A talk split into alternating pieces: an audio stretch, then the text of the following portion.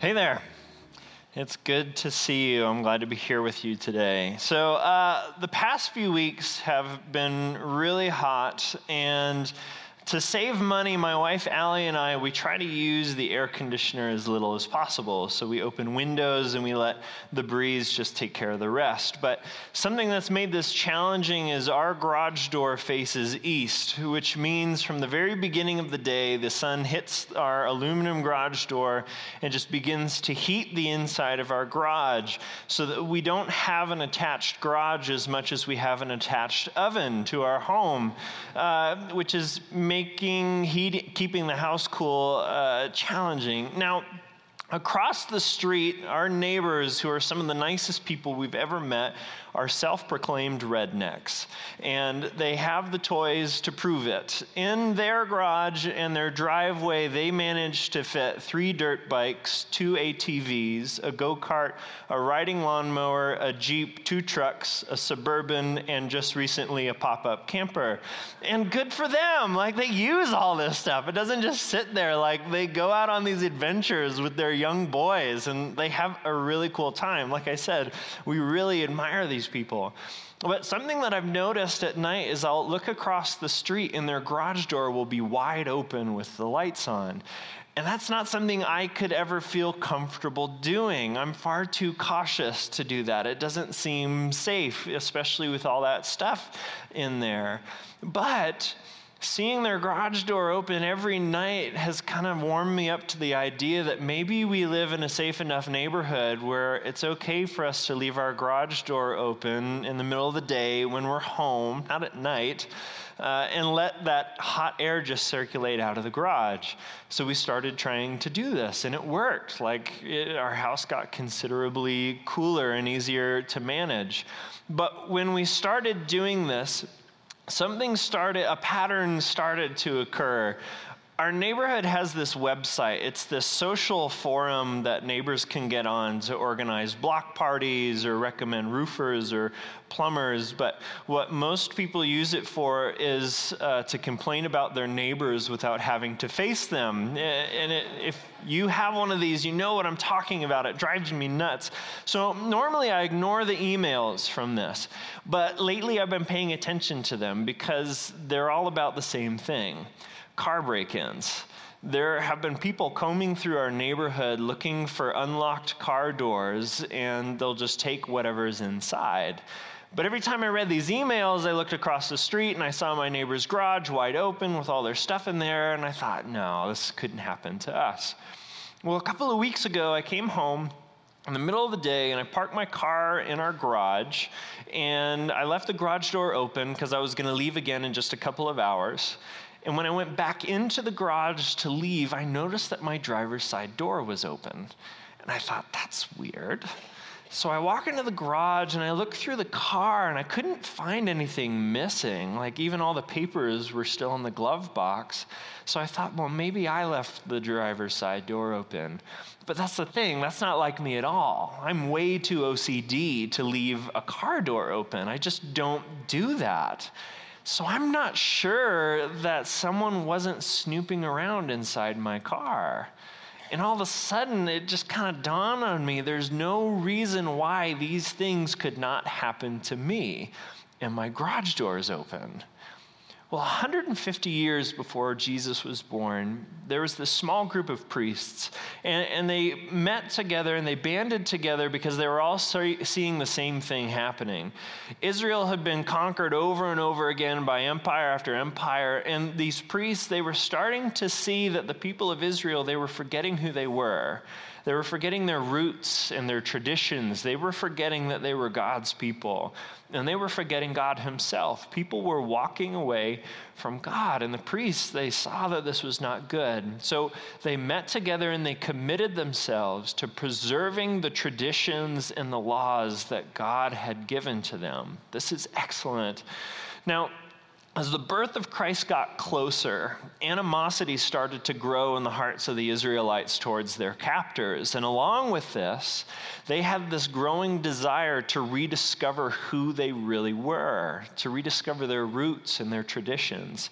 So they came to this group of priests who, for the past hundred years, had been protecting these traditions and these truths. And they asked these priests to teach them how to follow God again. This is so good. This group of priests was called the Pharisees. And this took me off guard because the way that Pharisees are portrayed now is totally different. We see Pharisees portrayed in movies like The Passion of the Christ as these evil, twisted, sinister people eh, to a degree that I think verges on anti Semitism, to be honest. But that's not who they were, that's not how they started. Jesus, like in the time of Jesus, the Bible makes it clear that there were many Pharisees who were corrupt and greedy and power hungry, but that's not how they began. They were good people, devoted men of God. So, how did it get so bad?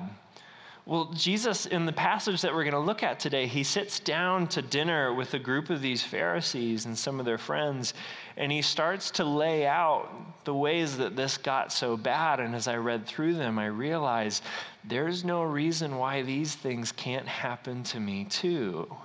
And I'm wondering if my garage door is open.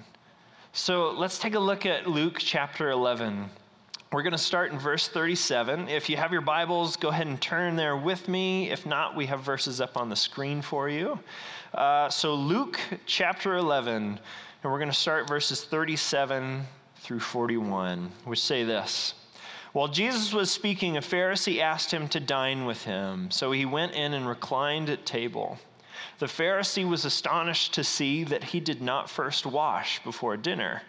And the Lord said to him, Now you Pharisees cleanse the outside of the cup and of the dish, but inside you are full of greed and wickedness, you fools. Did not he who made the outside make the inside also? But give as alms those things that are within, and behold, everything is clean for you. Now, last week, Pastor KJ spoke to us about how all the things happening in chapter 11 are happening in the same 24 hour period. So, Jesus is having a really long day. He spent the entire day speaking to these crowds of people and teaching them things and answering questions and being challenged, and he is getting exhausted. In verse 27 last week, we saw that there was this tonal shift where Jesus, he starts to get a little more blunt and a little more honest with people, and, and he's starting to say some really hard things to hear, some challenging things, but it's good because they're true things. And it's at the end of this day that he gets invited over for dinner by a group of Pharisees.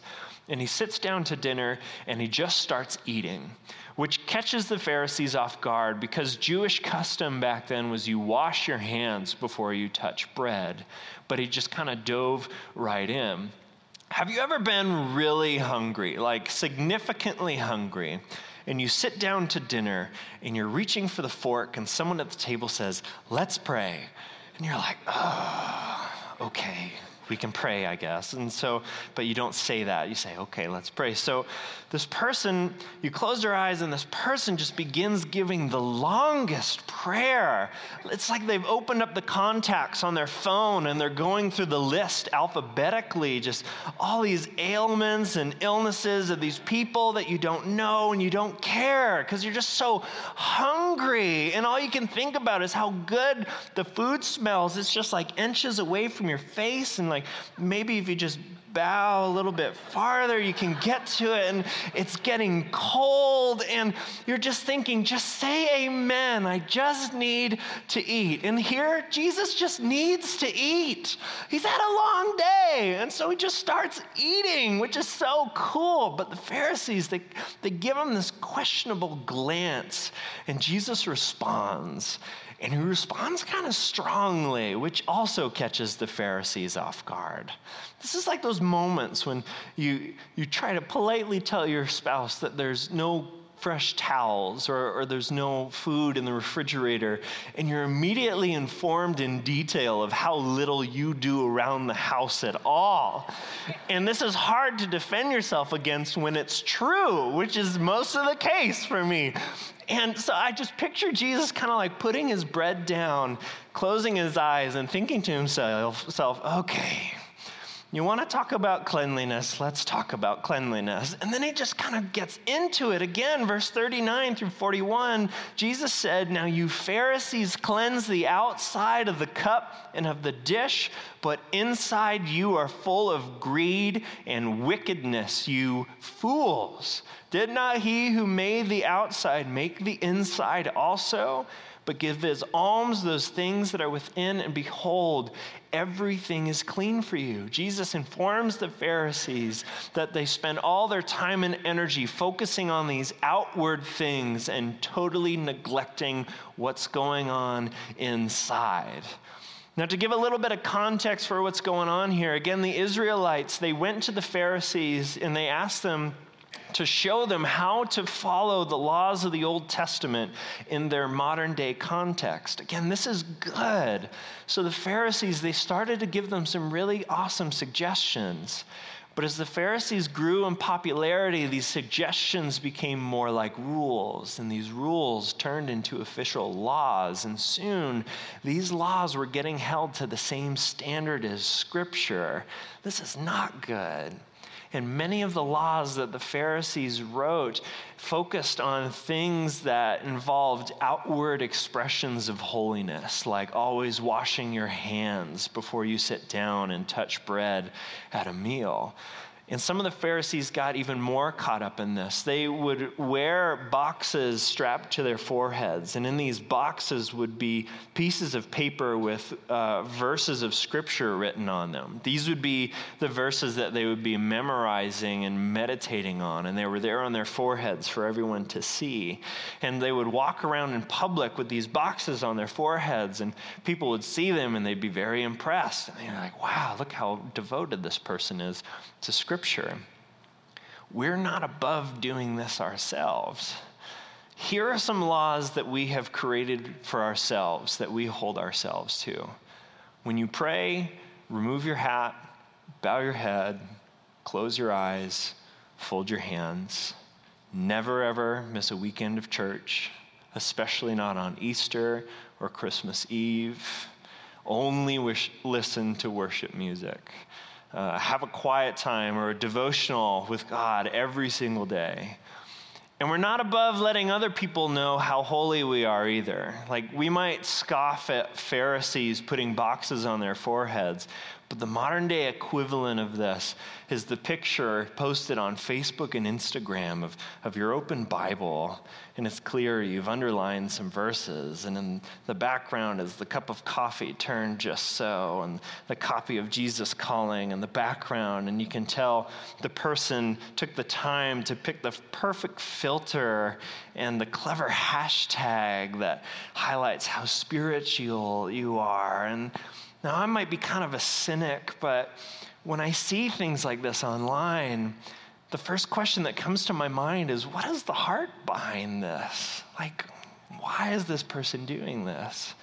And that's a really good question, something that's really important to ask when it comes to these laws and these rules and these rituals that we've created for ourselves.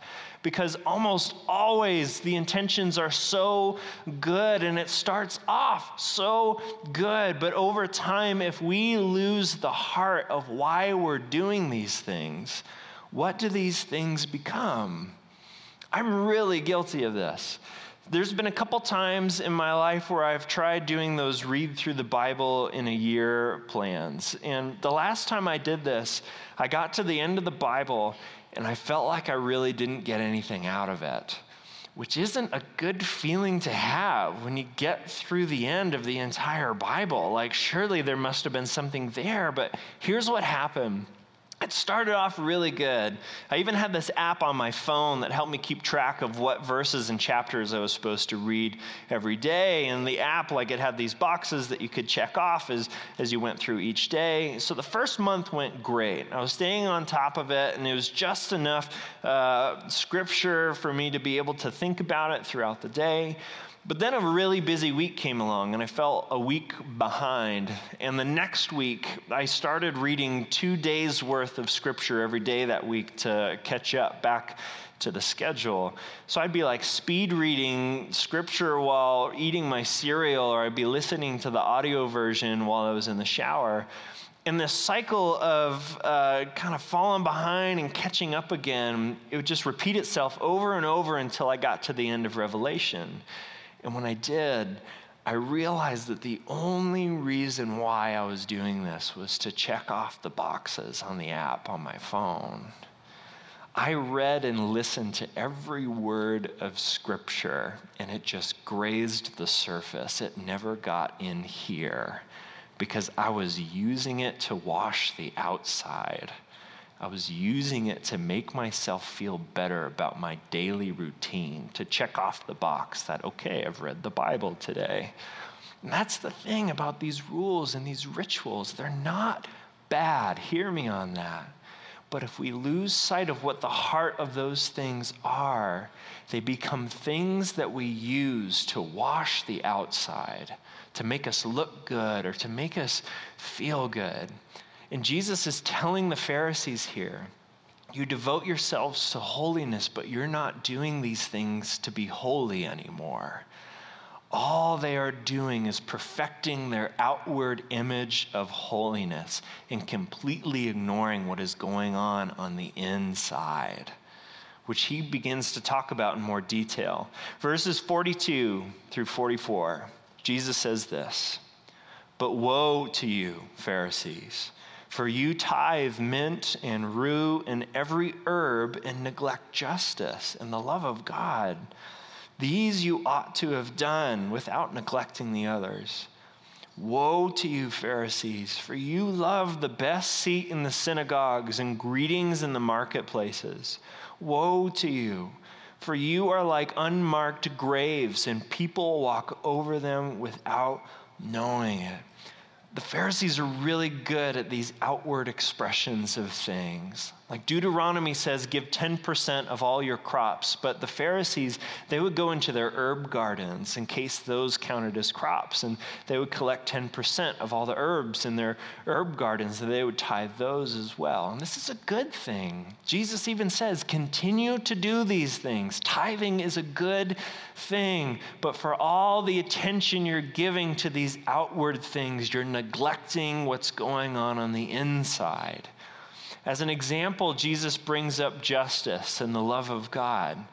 Justice and love, these are not things that you can just acquire. These are deep inner heart level things that need to be stirred and nurtured from within. They can't be applied from the outside in, they have to come from the inside out. And Jesus says to the Pharisees, deep inside where there was once love and compassion for God and his people, now there is only love for yourselves. You've neglected what's on the inside, and something terrible is happening there. Jesus said it this way He told them that they were like unmarked graves. On the outside is well fertilized grass, but just beneath it is rot and decay and death. And back then, if you walked over a grave without knowing it, you were considered unclean which is ironic because the meal started off with the Pharisees questioning Jesus' cleanliness for not washing his hands before a meal. And here he informs them that they are filled with decay and rot, and they are contaminating everyone that they come in contact with, and nobody has any idea. Something we must recognize here is that the thing that is decaying inside of the Pharisees is what is inside of every one of us in this room sin. Every single one of us has a sinful nature. All of us are bent towards sinful things. And the sinful nature has one end, and that's self destruction, which is why we need Jesus so badly. When we make the decision to put our trust in Jesus, we are inviting Him to flood into the inside of us, to overwhelm that sinfulness, that decay with righteousness and love and joy and peace and all these things that come from Him that produce life instead of death. But the Pharisees, they were trying to fix that inward issue with outward solutions. And the most dangerous thing about trying to fix an inner issue with an outward solution is that it looks and it feels like it's working, but it's not. And the problem underneath it is getting worse.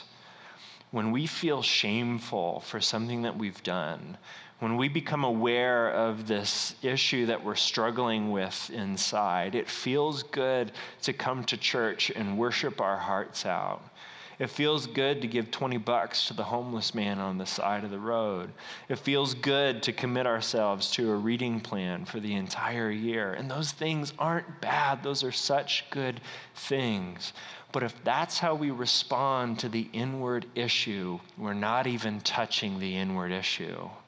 We're just using those things to wash the outside, and it's distracting us from what's really going on. I try to take really good care of my lawn, but this summer's been tough and I've gotten kind of lazy and weeds have always been a problem. So this summer what I've been doing is I've just been mowing over the weeds. That's all I've been doing. Every week I just mow the lawn and it all looks green and it all looks level and it's fooling the neighbors. But it's fooling me too. Because when I see this trim lawn that's lush and green, I'm not thinking about the weeds that are in there. All I see is just a pristine lawn. And every week I just do this over and over and over. But I know what's happening in there if I really pay attention to it. If I go out there and look down, I see that the weeds each week have been spreading farther and farther out and eventually they're going to get to my neighbor's lawns. Addressing an inward issue with an outward solution doesn't work. But Jesus gives an alternative here. He told the Pharisees it's like they have these cups that are just filled with filth, and they've been trying to wash the outside, but what they need to do is Jesus invites them to turn their cups over and spread it out and say, Okay, God, here's what I've got. This is what's inside of me and then God begins to cleanse from the inside. Here's how I've seen this work in my life. Something, when it's there, that just rots and decays and festers inside of me is unforgiveness.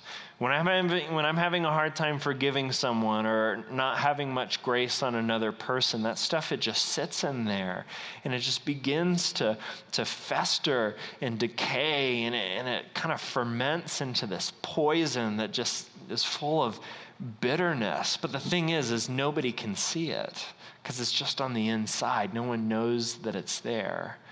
And it might get so bad that it starts to leak out. Maybe this person will come up in conversation and I'll make uh, an unkind comment about them under the disguise of a joke. And just like that, my bitterness has spread to the next person and they didn't even know it.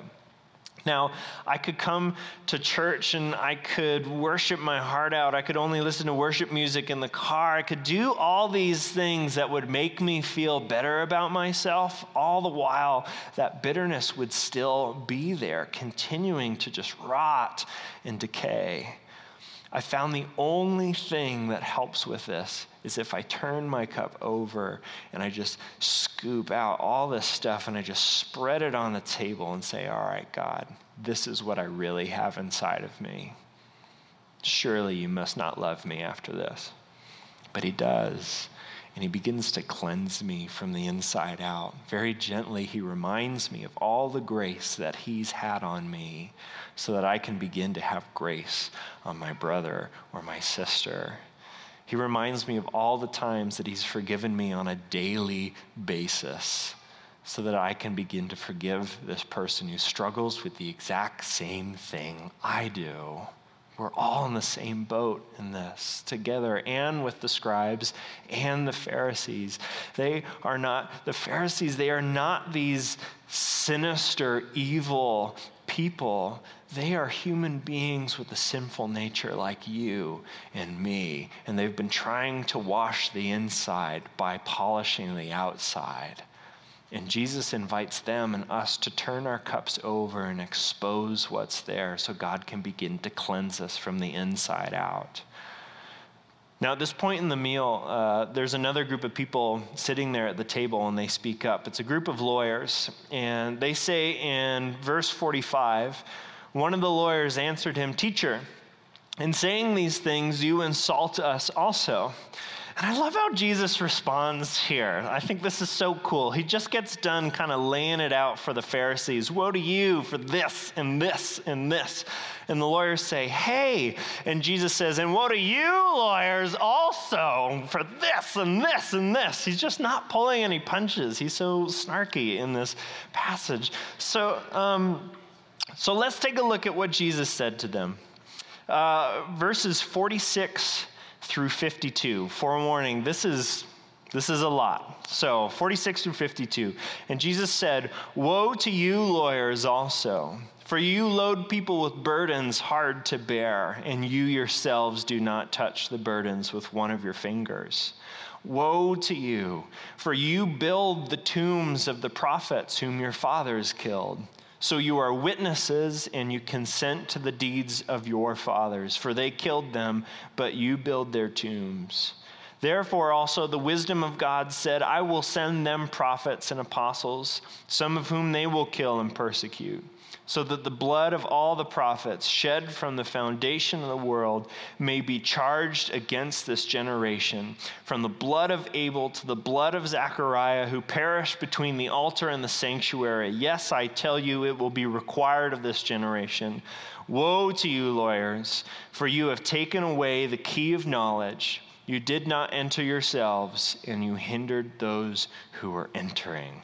Oh, isn't it ironic how things get confusing as soon as lawyers get involved. Um, but these actually aren't the kind of lawyers that we're used to today. This is a different kind. Uh, scribes might be a better term for this group of people. These scribes, they are experts in Mosaic Old Testament law. They know it backwards and forwards. These are the people who preserved the original texts that we have today. They're actually really incredible people who did us a great service by doing this. But this passage is confusing. And to really understand it, we're going to have to tackle this kind of like an Oreo. We're going to have to eat the inside before we can get the outside. That's the only way to eat an Oreo, by the way. Um, so let's look again at verses 47 through 51. Woe to you, for you build the tombs of the prophets whom your fathers killed. So you are witnesses and you consent to the deeds of your fathers, for they killed them and you build their tombs. Therefore, also the wisdom of God said, I will send them prophets and apostles, some of whom they will kill and persecute, so that the blood of all the prophets shed from the foundation of the world may be charged against this generation, from the blood of Abel to the blood of Zechariah, who perished between the altar and the sanctuary. Yes, I tell you, it will be required of this generation. Okay, what is Jesus getting at here? Jesus is accusing the scribes of constructing tombs for the prophets that were killed generations earlier. But this sounds like a good thing, like a nice thing to do, but it's not. And here's why. For one, it's prideful. In Hebrew culture, they didn't have these lavish tombs. If you were to do something like this, it would be more of a testament to the tomb builder than the person inside of the tomb. But the main reason why this isn't a good thing is because of how hypocritical it is. Because Jesus is telling them that they are just as bad as the people who killed the prophets that they are now building tombs for. This is serious. Jesus is accusing the scribes of being accomplices to the murder of the prophets. But then he takes it a step further because he says, Soon more prophets will be coming, and they will get their hands dirty with their blood. They will see to it that they are killed as well. And Jesus would be one of them. But what makes this accusation the most serious is who they are and who they're being accused of killing. Scribes are the guardians of Scripture. Their purpose is to preserve it and protect it. Prophets are the ones that God has chosen to give his word. So, why would the guardians of God's word kill the bringers of it? And if they felt this way, why would they construct tombs for them?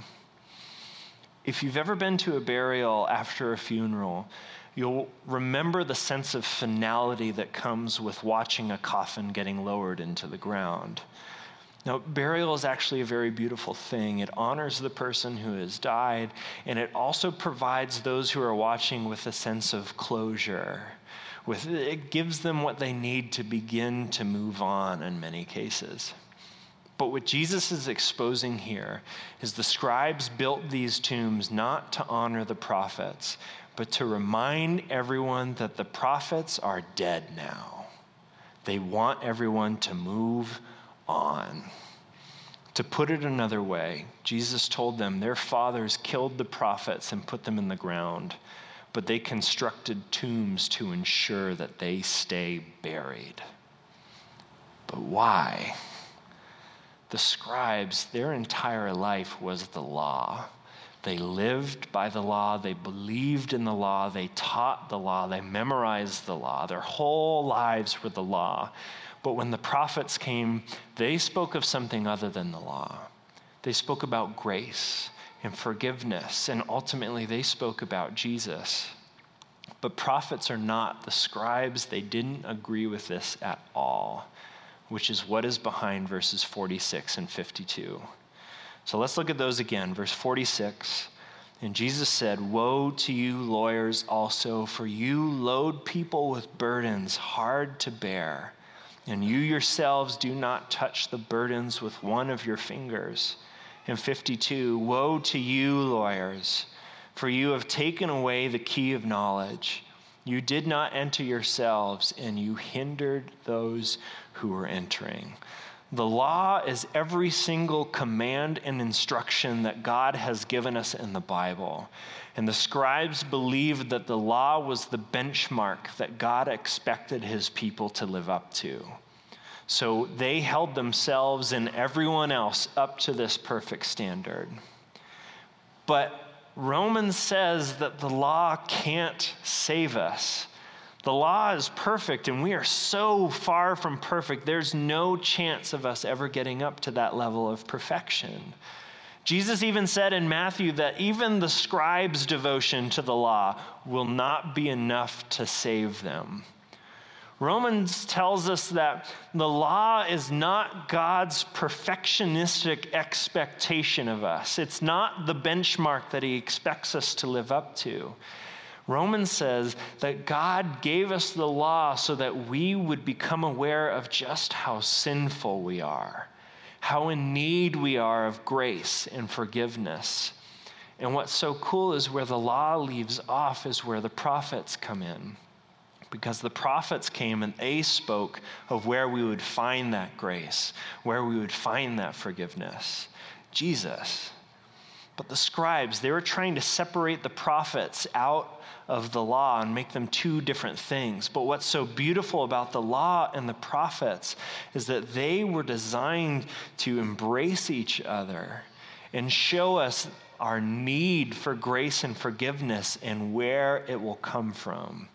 Jesus Christ Himself. Jesus said that He is the fulfillment of the law and the prophets. Jesus never came to replace the law because it wasn't working anymore. Jesus is what God had in mind the entire time. Jesus is the fulfillment of the law. Here are some of the coolest examples. The law requires that we make constant sacrifices for our sins. But when Jesus died and became our sacrifice and came back from death, he became the eternal sacrifice, so no more sacrifices need be made. Jesus fulfilled the law. Those sacrifices were just pointing to the sacrifice that Jesus would make. The law says that we need a high priest to mediate between us and God. But when Jesus died and came back from death, he was not only God himself, but he became our high priest so that we no longer needed a mediator between us and God. We now have a direct line of communication. The high priest was a picture of Jesus who was to come. Jesus fulfilled the law. The law required that we do these things at his temple where God dwells, but Jesus made it so that God dwells inside of us. We are now his temple. The temple was a picture of what was to come. Jesus fulfilled the law. I love how Galatians 3:24 puts it. It says, "So then the law was our guardian until Christ came, in order that we might be justified by faith." The law was never meant to save us. It has always, always, always been faith in Jesus. And what's so heartbreaking about the scribes is that they had the pieces and they never put them together. In their Hebrew Bibles were the words of the prophets that they built tombs for. They were there, these words that spoke about grace and forgiveness in Christ. They had the key of knowledge, Jesus said. They knew this, but they never unlocked grace and forgiveness because grace does not fit with the idea that it's the law that saves us. I do this to myself all the time. Something that is not hard for me to wrap my mind around is consequences. If you do something wrong, you deserve a punishment. So when I'm feeling ashamed for something that I've done and I'm feeling guilty, consequences, again, is not something too difficult for me to wrap my mind around. But when I am feeling shameful and guilty, something that is hard for me to wrap my mind around is grace and forgiveness, because that's not something I deserve. It doesn't fit into the construct of consequences. Now, I know what Jesus did for me. I know that I'm forgiven, but there's something oddly comforting about punishing myself for something wrong that I've done. So I hold the law over my head and I remind myself over and over and over that I have fallen short of what God has expected of me. But that is not what the law was ever meant to be. The law is like an MRI machine. It's designed to give us a full internal body scan to show us the things inside of us that we could not see ourselves. And God gave us this to be aware of the troublesome things inside of us because when we become aware of an internal problem like a tumor, it moves us to act. It moves us to find a cure. This is a very healthy response, the response that God intended for us to have when we read just how imperfect we are. But when the prophets came and they spoke of a surgeon who was going to come, and they spoke of a cure, the scribes, they shooed them away and ordered more scans and more tests be done. And when Jesus himself came ready to perform surgery, they killed him, which is so dumbfounding. Why would they do this? They must be evil, sinister people, right? They had the key of knowledge and they didn't unlock the door for anyone, right? Well, it says that they didn't unlock the door for themselves either.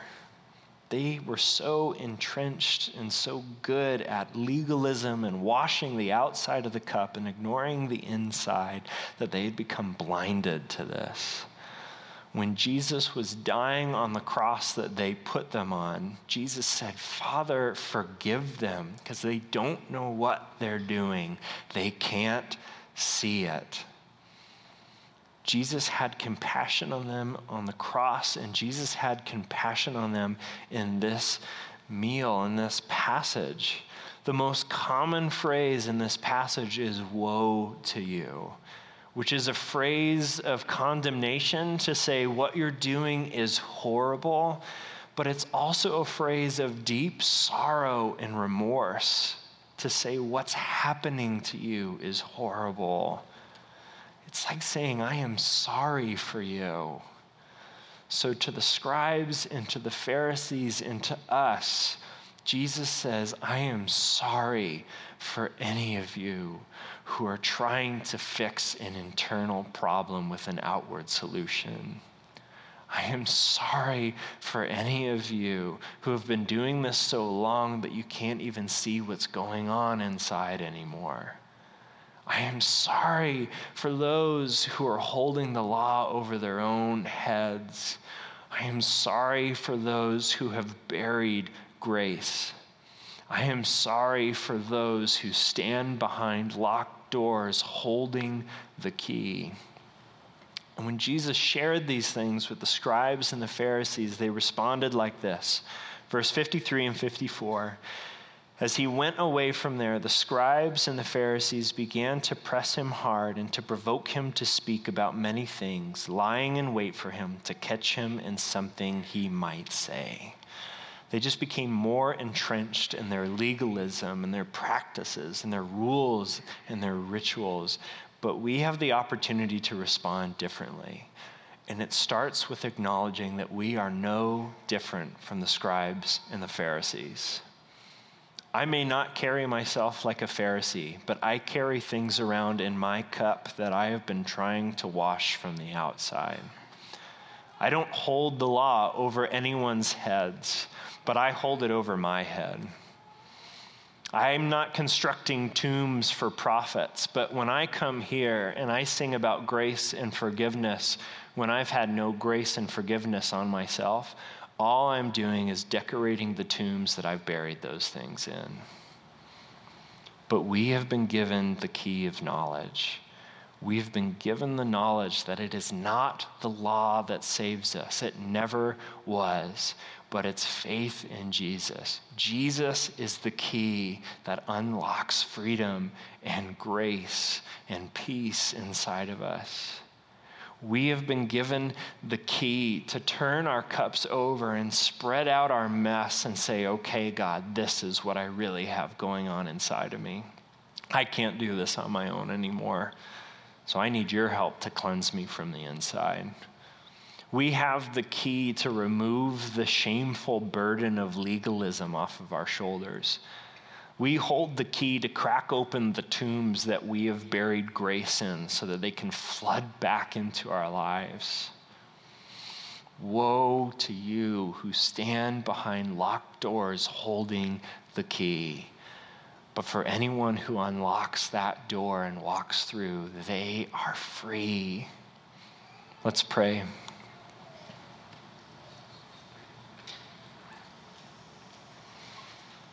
Just want to give you a moment to think through some things. And uh, I'd really encourage you to just invite God into this moment. Um, as you think through these things, make sure you take some time to listen to hear what God has to say. Um,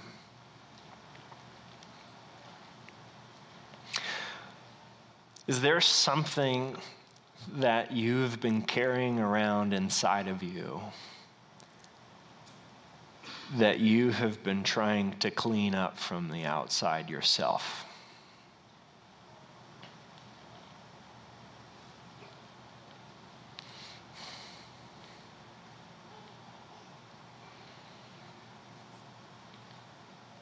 If so, how have you been trying to do that?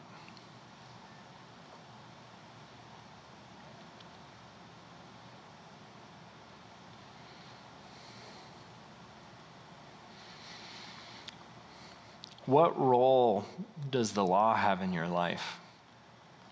Have you been holding it over your head like I do often?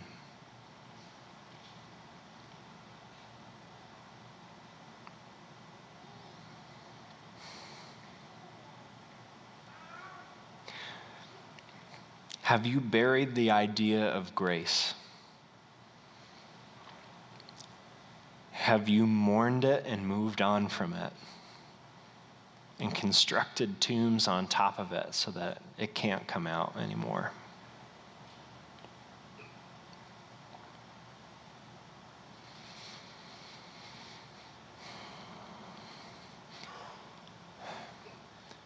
Father, we are here before you, imperfect people. People filled with things inside of us that rot and decay, but you are greater than those things.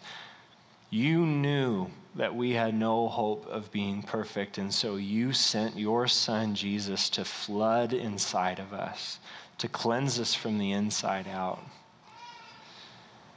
And though most of us have made the decision to trust in you, Jesus, many times we choose to turn to the old way. We choose to turn to the idea that it must be the law that saves us, and we are sorry for it. Father, would you help us to take this knowledge that we have of you and unlock grace again and let grace flood into our lives? Would you help us to begin to remove the burdens that we've placed on ourselves? Father, you are a God of love and grace and mercy. You sent your own Son to die for us so that we would not have to. Thank you. So, Father, tonight, as we begin to worship you, I pray that for those of us who need this, worship would be the act of beginning to turn that key and unlocking the things that we have kept locked away for a long time. So, Father, we come before you and submit to you in worship right now.